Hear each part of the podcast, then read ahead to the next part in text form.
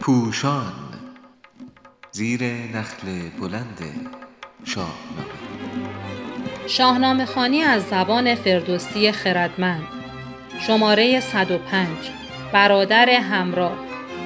چاپ شده در روزنامه ستاره صبح.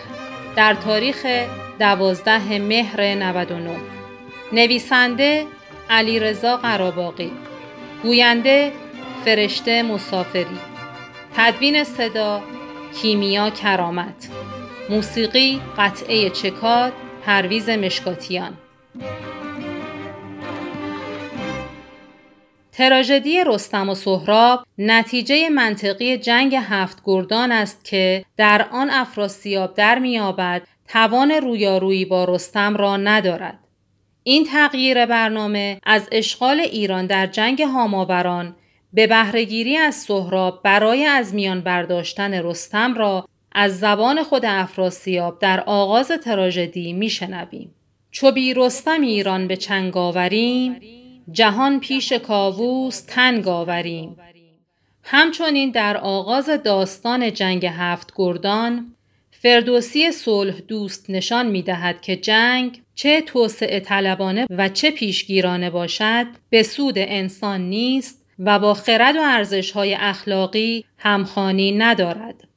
ولی گذشته از این دو آموزه ارزشمند فردوسی خردمند در همین داستان کوتاه به نکته های ظریف دیگری هم پرداخته است.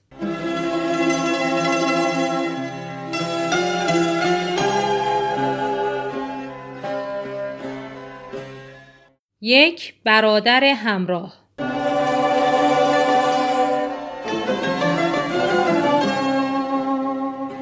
با دیدگاه های امروزی دشوار است بپذیریم زال خردمند پس از به دنیا آمدن رستم از زنان دیگر هم فرزندانی داشته باشد.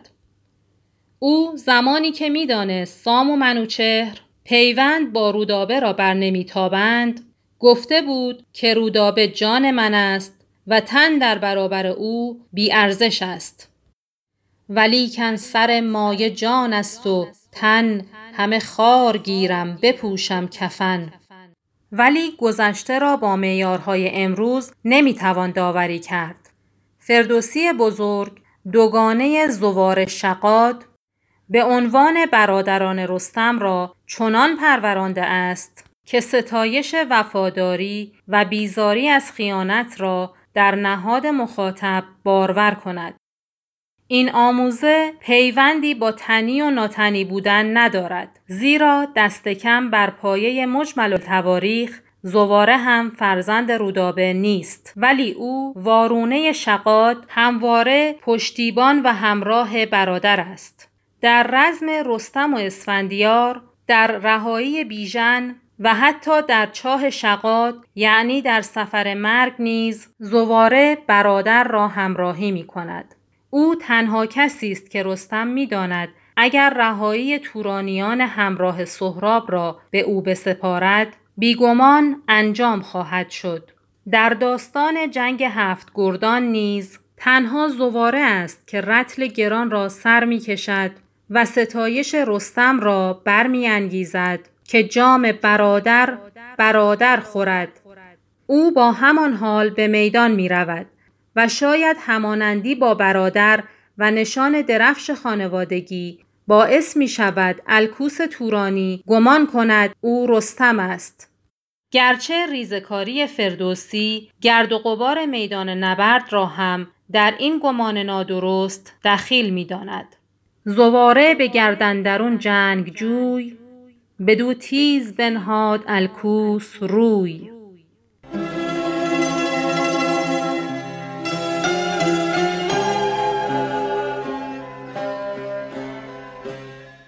دو پایداری برادر و ریزکاری های فردوسی.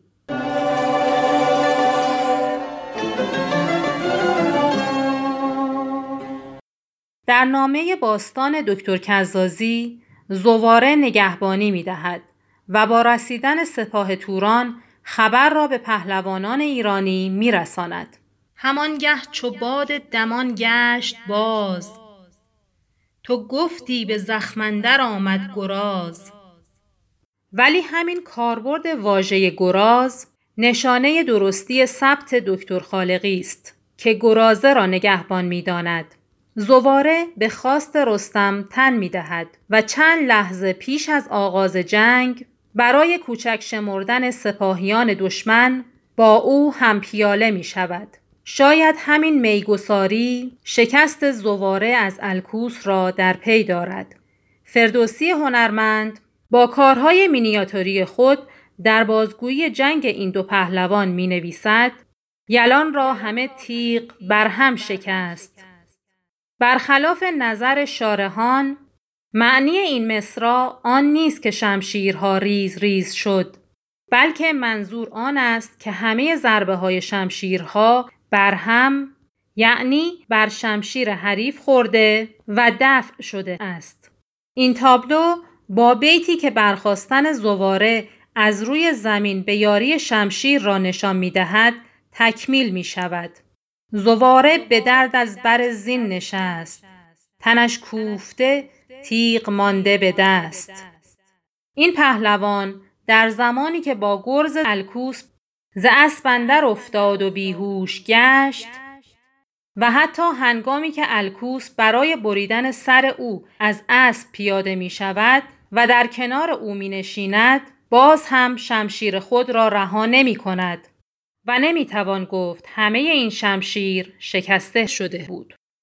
باز هم ریزکاری های فردوسی بزرگ را ببینیم.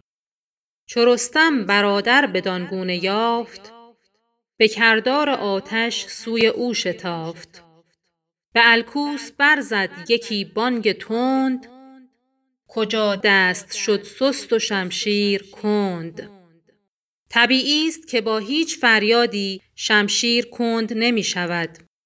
این تابلو به خودی خود نشان می دهد که الکوس روی زمین و آماده بریدن سر زواره بوده و با فریاد رستم دست از کار می کشد و می کوشد بگریزد. به زین اندر آمد به کردار باد ز مردی به دل بر نیامدش یاد به نظر می رسد کاتبانی که این ریزکاری ها را در نیافته اند بیت زیر را که در دستنویس فلورانس و ترجمه بنداری نیست به شاهنامه افزوده اند. فرود آمد الکوس تنگ از برش همی خواست از تن بریدن سرش